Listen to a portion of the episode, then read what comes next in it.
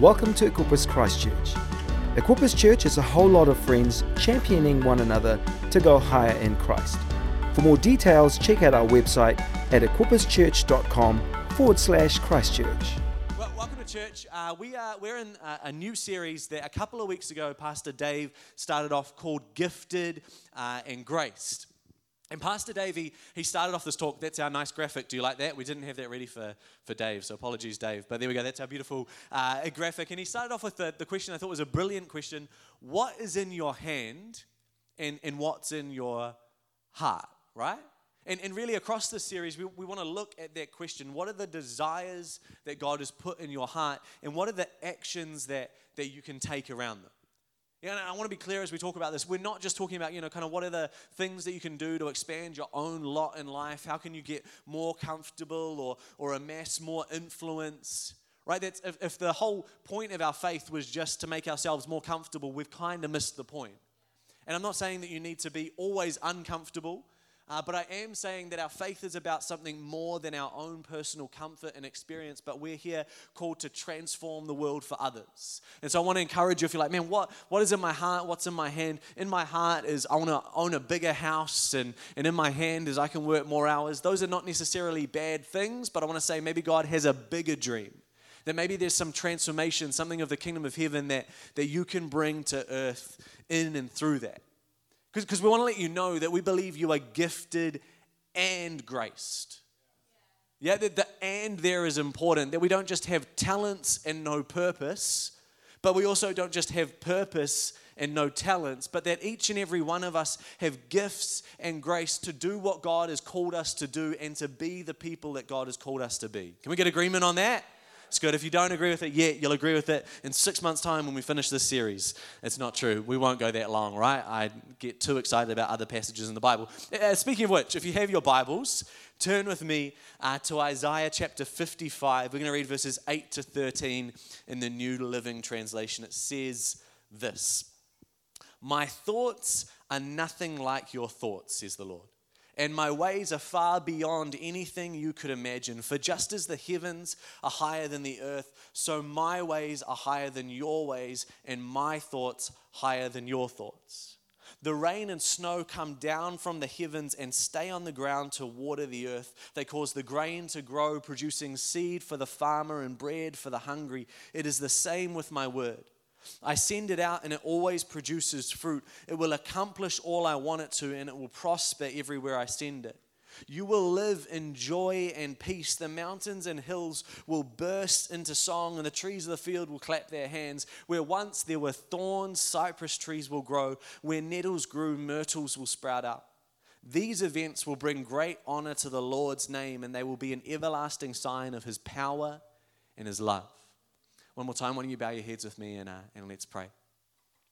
God, we thank you as we come together today that, that you are in our midst, God.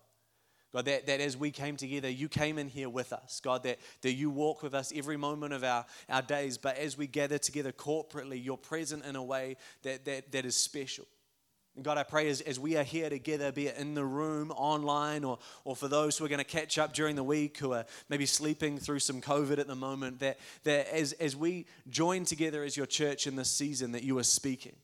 God, and I pray that as you are speaking, we, we don't doubt whether you are speaking, but would you give us ears to hear what you're saying? Would you give us eyes to see what you are doing? God, thank you that you are moving in this season, that you are faithful, that you are doing something. Help us to be a part of it. In Jesus' name. Amen.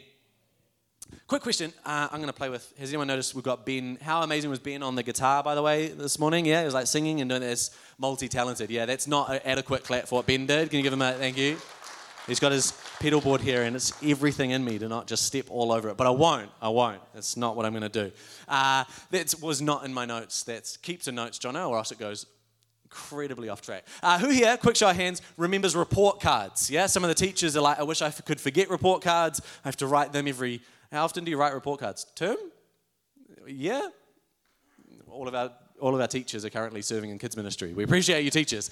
Uh, but but uh, who remembers uh, report cards? Uh, it's an interesting piece of paper, yeah. And especially, I think the most interesting bit is the um, the bit at the end, the kind of teachers comments. Does anyone remember getting those teachers' comments growing up? Uh, for me, uh, in primary school in particular, but I think that's because then they stopped giving, I don't remember teachers' comments in, in high school. There would be, in teacher comments in high school, they were like probably just do more work. But um, the, one of the recurring statements for me in, in primary school was Jonathan could focus more.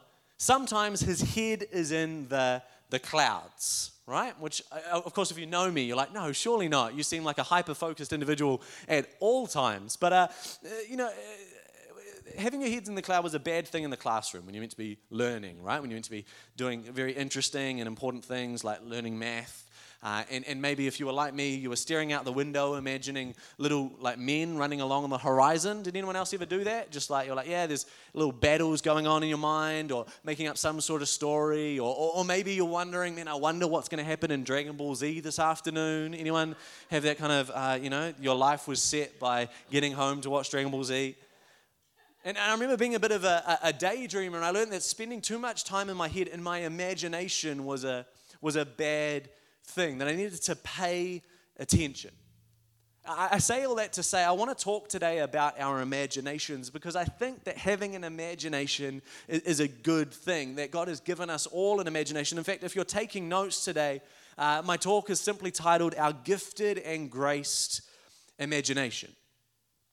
And there might be some of you here today and, and you hear me say that and, and you think, you know, you don't really see yourself as creative. You're like, yes, other people have got imaginations, you know, undisciplined people like yourself, Jono, are staring out the window during maths class and seeing little men run across the horizon. But I'm learning quadratic equations in primary school because just I was that I was that extra for experts, right? Like I was putting in the work. You might say, you know, it's fine for you, you, you creative types, but I don't really have an imagination. I don't, I, I, don't, I don't think that imagination just means the tendency to day, daydream about dragons. I think instead we could, we could define creativity as, as finding answers in, in hidden places. And, and maybe today you don't see yourself as creative, but I want to say that you are creative. Maybe you're creative in, in solving problems at work or, or in the home and in different ways of looking at things, of making things work, of, of resolving things. See, I want to say that whether you agree with me or not, we all have an imagination. I'm sure of it. That's a big call to make. Jono, how do you know? Well, I know that we all have an imagination because we all worry. Right? And just think about it for a moment. How, how do we worry? We worry by using our imagination. We dream up, we think up scenarios that haven't happened yet, and we worry about them. We think, man, what if this happens? Maybe you're not like, oh, I don't imagine spacemen, you know, dancing around the room, but, but I invent what happens if this happens? What if this goes wrong in this way? We all use our imagination. In fact, I would suggest that anticipation and anxiety are two sides of the same coin. And so maybe you don't think that you have an imagination, that you're imaginative, but you realize, actually, I'm pretty good at worrying. So, in some way, shape, or form, my imagination is at, at work. You know, I want to acknowledge, I think we're living in pretty anxious times. There's, there's feels like there's a lot to worry about out there. I'd say, in fact, that people's imaginations are working overtime, that we all have strong imaginations. That, in fact, maybe our imaginations are, are holding us captive. Maybe we're living in possible worst case scenarios captured by fear. And so today I want to suggest if our imaginations are gifts from God, which I believe that they are, then I don't think that He would have given them to us just for, for us to cripple ourselves with, with fear, just for us to tell ourselves stories of, of chaos and worry with them. Is there a, a greater way to use our imagination? Is there a way to use the imagination we are gifted with by the grace of God? You know, God says in Isaiah chapter 55, verse 8, my thoughts are nothing like your thoughts, says the Lord, and my ways are far beyond anything you can imagine. This can kind of seem like, like bad news, doesn't it? Like, oh man, poor me. God's really good at thinking, and I'm really bad at thinking, and God's thoughts are way better than my thoughts. And I already know my thoughts are pretty dumb, and now I just feel worse about myself. Right? But, but what if this was a hopeful statement? What if this wasn't like God, which would be out of character for God, but go with me on the analogy being like, ah, you guys suck. You know, like your thoughts, your thoughts are so small, my thoughts are so big. That was my Donald Trump impression. Thank you very much. We'll get, we'll get some writing about that after. Right? What happens if he wasn't like, oh, come on, you know, you think so small and I think so big? But what if instead he's saying, I see how your imagination is running away on you. I, I see how your imagination, how your thoughts are spinning out of control. That's not what I made them for. That's not working in the way that I made it. What if there is a God inspired way to imagine, a way to use our imagination we have been gifted with by God's grace? I got three ideas today. Three ideas that I think can help us to use our imagination in God inspired ways. If you're taking notes, uh, my first point this morning is, is we can change our level. As I said, it's, it's easy for our imagination to kind of spin out of control in, in, in, unhelpful ways. And I think one of the, the ways that Scripture sums up this way of thinking best is, is found in Paul's letter to, to Rome. In Romans chapter 1, verse 21, the NLT translation, it says this Yes, they knew God, but they wouldn't worship him as God or even give him thanks. And they began to think up foolish ideas of what God was like. As a result, their minds became dark and confused. I don't know if you've ever felt dark and confused. I, I, I won't ask for a, for a show of hands, but, but I know I have. I, I know that I've felt in, in ways when I've had a dark and confused mind, I, I look at things and, and I only see the bad. I look at situations and scenarios, and there's, there's no way that I can get out of it. There's nothing I can do to, to get past it. This is where I am for the rest of my life. It's, it's game over. I had my chance and, and I blew it. And as a result, I can find that I, I end up in this place of feeling utterly helpless. From a biological perspective, what's happening when we think this way, when our minds become dark and confused, is we end up only engaging a part of our brain called the amygdala. Why don't you turn to your neighbor and say amygdala? Because it's got a g in it, which is a fun word to say. Online, why don't you say amygdala? The, the amygdala is the part of our brain uh, that, that feels emotions. It's, it's the part of our brain our, our emotions kind of originate from. And so when we're thinking with only our amygdala, we're ruled by how we feel at that moment. Yeah, and, and so what happens is what we're not doing is we're not engaging a different part of our brain called the prefrontal cortex. The prefrontal cortex is the, the part of our brain in which we plan and we reason and we think complex thoughts. The, the prefrontal cortex is one of the things that our brains have that, that animal brains don't. We can plan and reason and imagine, and, and animals can't, right? I'm not so sure when I watch my cat, I'm pretty sure he's thinking complex thoughts out the window. He's not. He's just waiting for some more food, right? That's all that's happening. He's in like a standby status mode until something happens. Especially cats, right? Anyway, uh, but, but when we're stuck in, in kind of this the solely emotional response, when we're stuck in only our, our amygdala, when our minds are dark and confused, we're not using all of what God has given us. We're not using all of the minds that we have. We're not engaging our imagination in helpful ways. See, I think we could say it this way we need to elevate the way that we think. And in fact, God says in Isaiah, not only does he think differently than we do, but if we continue in, in the next verse, in verse 9, he says, Just as the heavens are higher than the earth, so my ways are higher than your ways, and my thoughts higher than your thoughts. See, scripture is telling us here that God sees things in a different way than, than we do. Maybe in the same way, uh, to, to, to use an analogy, that we see things, then we think differently than maybe like a mouse or a cat might. God thinks differently, God sees things differently than we do, which makes sense if He's God. Yeah, that God would not be constrained into a mind that works exactly like our mind. But it doesn't stop simply at God big, we small. Right? It's not simply uh, uh, we're little and God is big, but, but as Paul says in Colossians chapter 3, verses 1 to 2, so if you're serious about living this new resurrection life with Christ, act like it.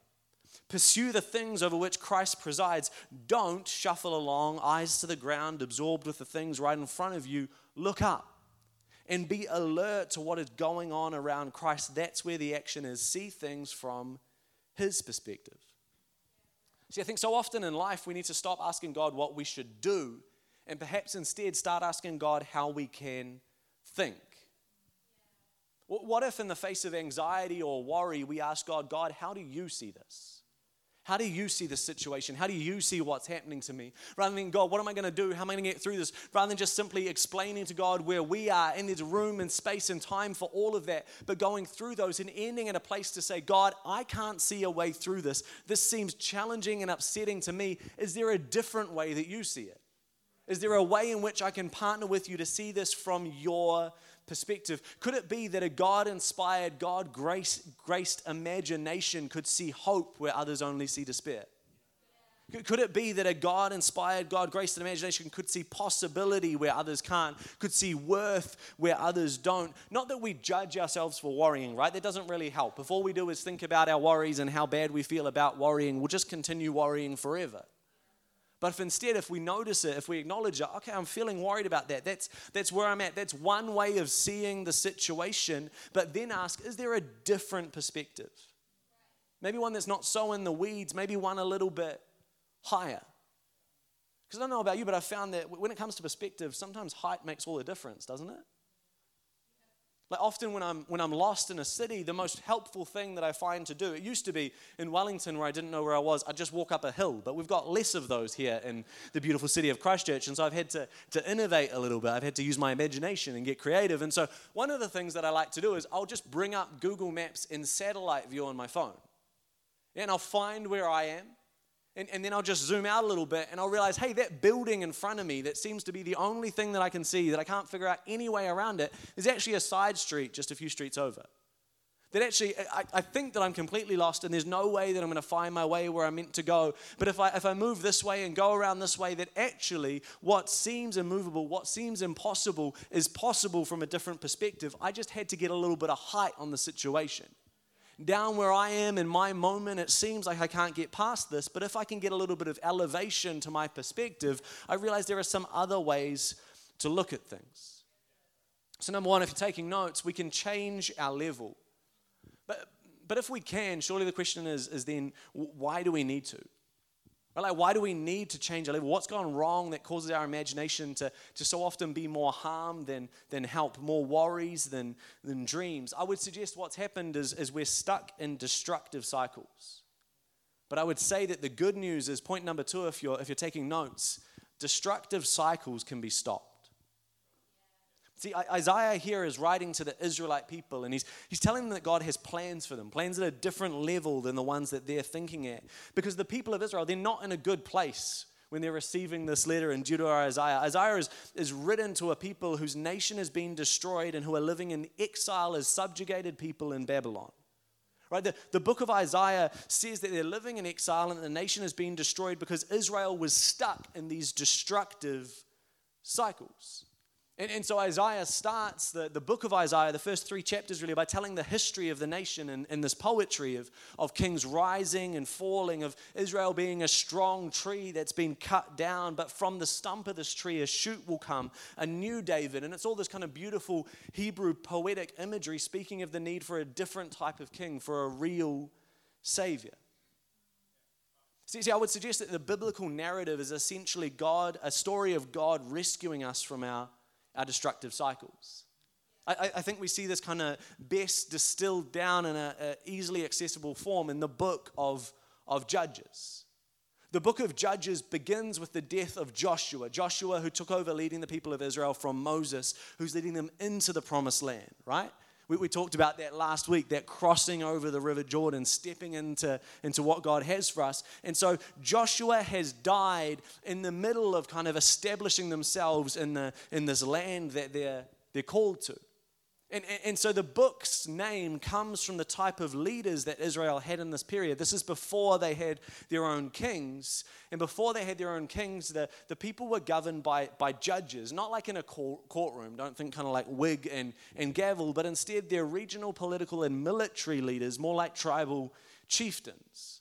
And so, long story short, Israel moves into the promised land, and, and God says, You need to drive out the people in the promised land. You need to drive out the Canaanites, because otherwise, what's going to happen is you'll become just like them. If you step into where they are and they're established, you'll adopt their way of doing things rather than live the way that I'm calling you to live.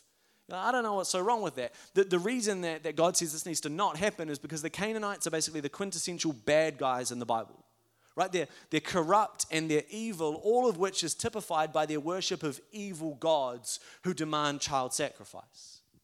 Right? And, God says, I'm not a God like those gods. Those are little g gods, they're false gods. I am the God, I'm Yahweh, I'm your God. And where they demand of you child sacrifice because you can never know if you please those gods because there's no pleasing a false God, I am the God who gives a ram in place of a child. I am a God who says we do not do things this way. I am not a God that you please by doing evil. God says, I provide the sacrifice, I come to you. I'm here to bring good to you and through you all nations. So, this is the moment that, that we see at the start of Judges. Judges chapter 2 describes how Israel, instead of doing what God says, they just move into, into the promised land alongside the Canaanites. And rather than driving them out the rest of the way, they think, do you know what? Halfway is good enough. And so they don't do the rest. And they adopt all of their cultures and religious practices and they start to serve their false gods, just like, uh, just like God said that they, they would, right? And they stop worshiping God. And as a result, they become dark and confused. And, and, so what happens is Israel rejects God and his protection, and, and as a result, their neighbors end up conquering them. And, and so Israel lives in kind of this state of being conquered for a while until they remember, hey, we used to do things a little bit differently. Do you remember we came into this nation freed from, from Egypt, freed from slavery? God freed us. Our God freed us, not these other gods we serve, but the God of Israel, Yahweh freed us. Uh, maybe if we, if we came back to Him, He'd be faithful again. And so, so the nation turns back to God and they say, God, you need to deliver us, you need to do something. And so God rises, raises up a, a judge, a deliverer from amongst Israel who would bring the freedom. In the book of Judges tells us of six different ones. First there's Othniel, then Ehud, then Deborah, then Gideon, then Jephthah, and then Samson. Eh, eh, but eventually, Israel, even after being delivered by one of these judges, would forget God again. And, and, and instead, of, instead of going after God, they'd end up partnering with false gods and and the cycle would start again. And so the final section of the book of Judges just shows Israel as a whole kind of hitting rock bottom. The, the book is basically built as this just this one big spiral downwards. Yeah, it's, it's cycles, but each cycle gets worse and worse and worse. Each judge is kind of more and more an example of what we are not meant to be. And so finally, it, it finishes with these two tragic stories structured around this key phrase that gets repeated four times at the close of the book. In those days, there was no king in Israel. Everyone did what was right in his own eyes. It ends with this question maybe a king would fix things, maybe a king would, would help. And so, what Isaiah does is, is he kind of picks up with the answer hey, we had a king for a while, and a king did not work. maybe a king will f- fix things. Got some chronicles going on, and Isaiah comes in on the back end of that, and he's like, yeah, guess what? King wasn't any good either. We thought maybe a king would fix things, but a king didn't fix things. And so, judge to judge, king to king, enslaving nation to enslaving nation, every time Israel turns from God to something else, something less, they partner with false gods, gods they invent, gods they adopt from culture, gods that look just like them, gods made in their own image. And like Paul says in Romans, when people invent foolish ideas of what God is, their minds become dark and confused. And, and, so this is the moment that Isaiah in 55 is written to. It's written to a people at the conclusion of this downward spiral, a people uh, who have no kingdom, no king, no people, no hope. And to them, what does God say? He says, My thoughts are nothing like your thoughts, and my ways are far beyond anything you could imagine. See, they're in the worst possible situation, and God speaks to them about their thoughts, about their imagination. He encourages them there's a different way to see this. See, I think it's human nature to view our problems as merely circumstantial. Yeah? Oh, this thing happened, but it's just going to come along. It's just come my way. This is a one off problem. This is just, you know, it's, it's really messing my life up right now, but, but once I get through it, things are going to go back to normal and everything's going to be fine. Which is not really the way that, that the world works. Isaiah reminds us that what we do and what we think, what happens to us in the way that we view the world are related, that every behavior in your life is tied to a belief, that it's a, it's a cycle. And, and so, so often we try to fix our circumstances, but God says to the book of Isaiah, I want to break the reoccurring cycle in your life. Whatever that bitter, bitter or, or negative thing is that's in your head, I want to redeem and restore your imagination. See, science would tell us that when we behave, neurons in our brain establish pathways to understanding so that certain ways of thinking become ingrained, like, like roads in our mind. And, and, and so our, our thoughts travel those roads more readily than others. Maybe you can recognize this in your life. When something happens, your immediate thought that you don't even intend to think it, but your brain just jumps into a certain way of thinking. Maybe it's something that was spoken over you when, when you were young or by, by someone of significance or authority in your life, and, and something happens and you're straight into this way of seeing the world, this way of seeing yourself, this way of thinking about things. Something hard happens and you instantly jump into the kind of coping mechanism that you know is not a healthy way to cope, but it's an ingrained pattern of behavior, a road established in your mind that, that your brain just jumps on. See, maybe the primary thing that we need to change in our lives isn't our circumstances, and that's not to diminish whatever we're going through. But definitely, the thing that we do have control over is what we're thinking, what's in our minds. And maybe that starts by realizing that God's thoughts and ways are higher than ours. So I'm, I'm not going long today, church. I want us to have a moment to, to be able to respond and, and unpack this. In fact, if I can get the, the band to come up and the host to start to, to hand out communion, if you're online, this is your, your chance to, to grab your tea and toast or cough lozenge or whatever it might be. But today, here's the takeaway.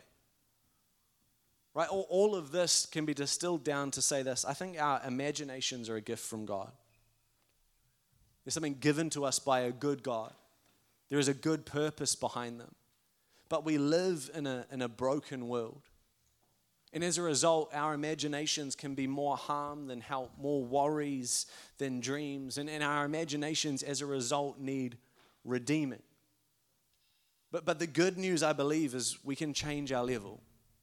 Yeah, we, we don't have to stay at the way that we are currently thinking. There is a way to use our imagination that we have been gifted with by God's grace. We can have a gifted and graced imagination.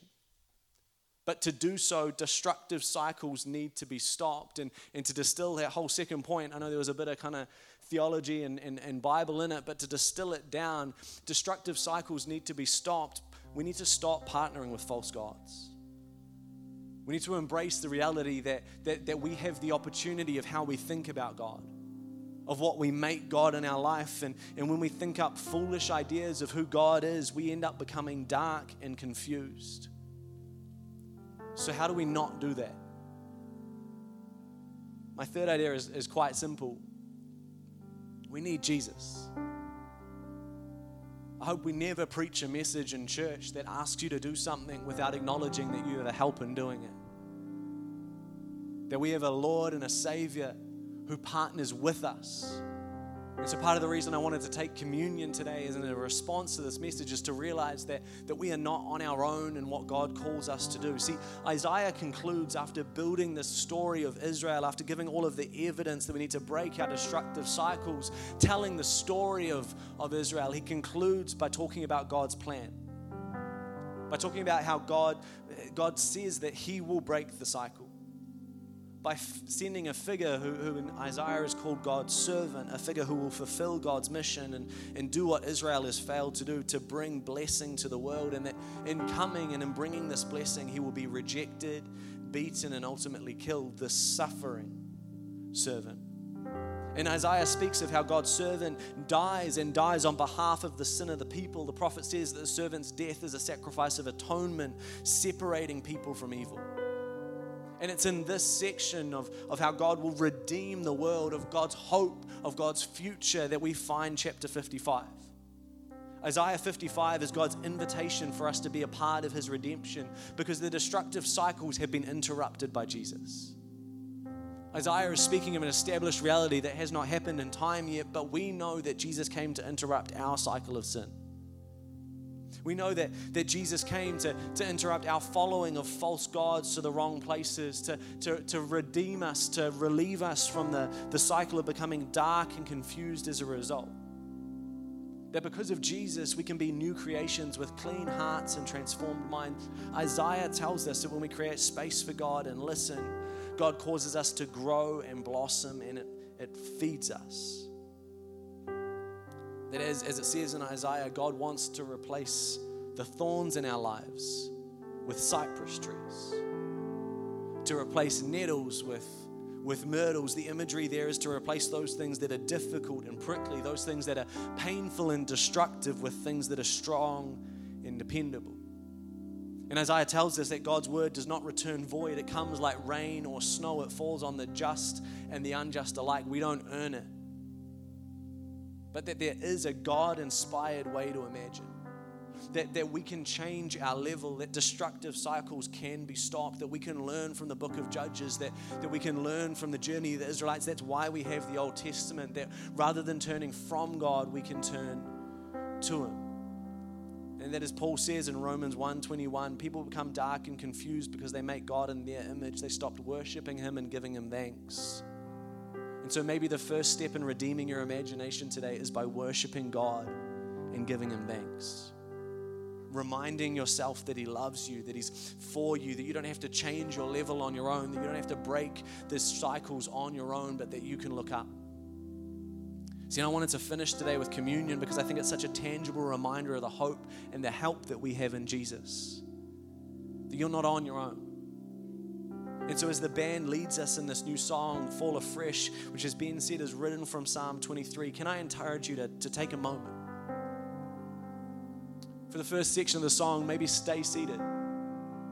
But take a moment to, to reflect that because of Jesus, we have the empowering presence of God that because of Jesus, we can take communion as a reminder of the reality of what Jesus has done for us, that we don't do this on our own, that as you take your cracker, you can remind yourself that God sustains you and you can thank Him for it. That as you take your cup, you can remind yourself that He redeems us and you can thank Him for it. That as we sing the song, or, or in the first moment as you reflect and the song is sung over you, that we would partner with what God is doing in us. That we would realize that we have imaginations gifted to us from God and that they can be used in a way graced by God. But that might mean that they need redeeming, not just in this moment, but daily, hourly, minute by minute. God, is this thought from you? Is there a different way of seeing this? God, thank you for who you are. Thank you for what you're doing, what you've done, what you're going to do. God, I worship you. I refuse to make you in my image. Would I be made to look more like you? As we do it, we are transformed, we are renewed. Church, just as you bow your heads and close your eyes, I'd love to pray for this communion. The band's going to lead us in this song. I encourage you to take the cup and the cracker in your own time as you reflect on what Jesus has done, is doing, and will do in and through you.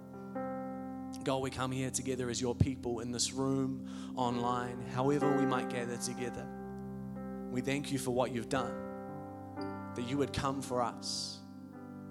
God, that you are not like those false gods who demand child sacrifice, who, who seek us to, to appease you in giving what you have not asked, but you are a God who comes to us and gives us all we need. God, thank you that in response we can give it all back to you, not earning your love, but trusting you as the safest place. Today, as we take communion, would you transform something in us? Would we be reminded of who you are? God, even in this moment, we speak to anxiousness, to worries, to misappropriated imaginations in which a gift we have been given is running amuck in our life, sowing chaos. God, we ask that our imaginations would come back in line. God, we, we don't we don't down ourselves for, for worrying. We, we don't seek to make ourselves feel ashamed or guilty for that. We know we live in a world that is in the process of being made right, but we know that there is also other ways to be. And so we ask that, that we would see those worries for what they are and we would ask the question is there a different way, a God breathed way to see this? God, would we be your people, anointed with your oil? In Jesus' name. Thanks for listening to this podcast. Check out our website at equipperschurch.com forward slash Christchurch.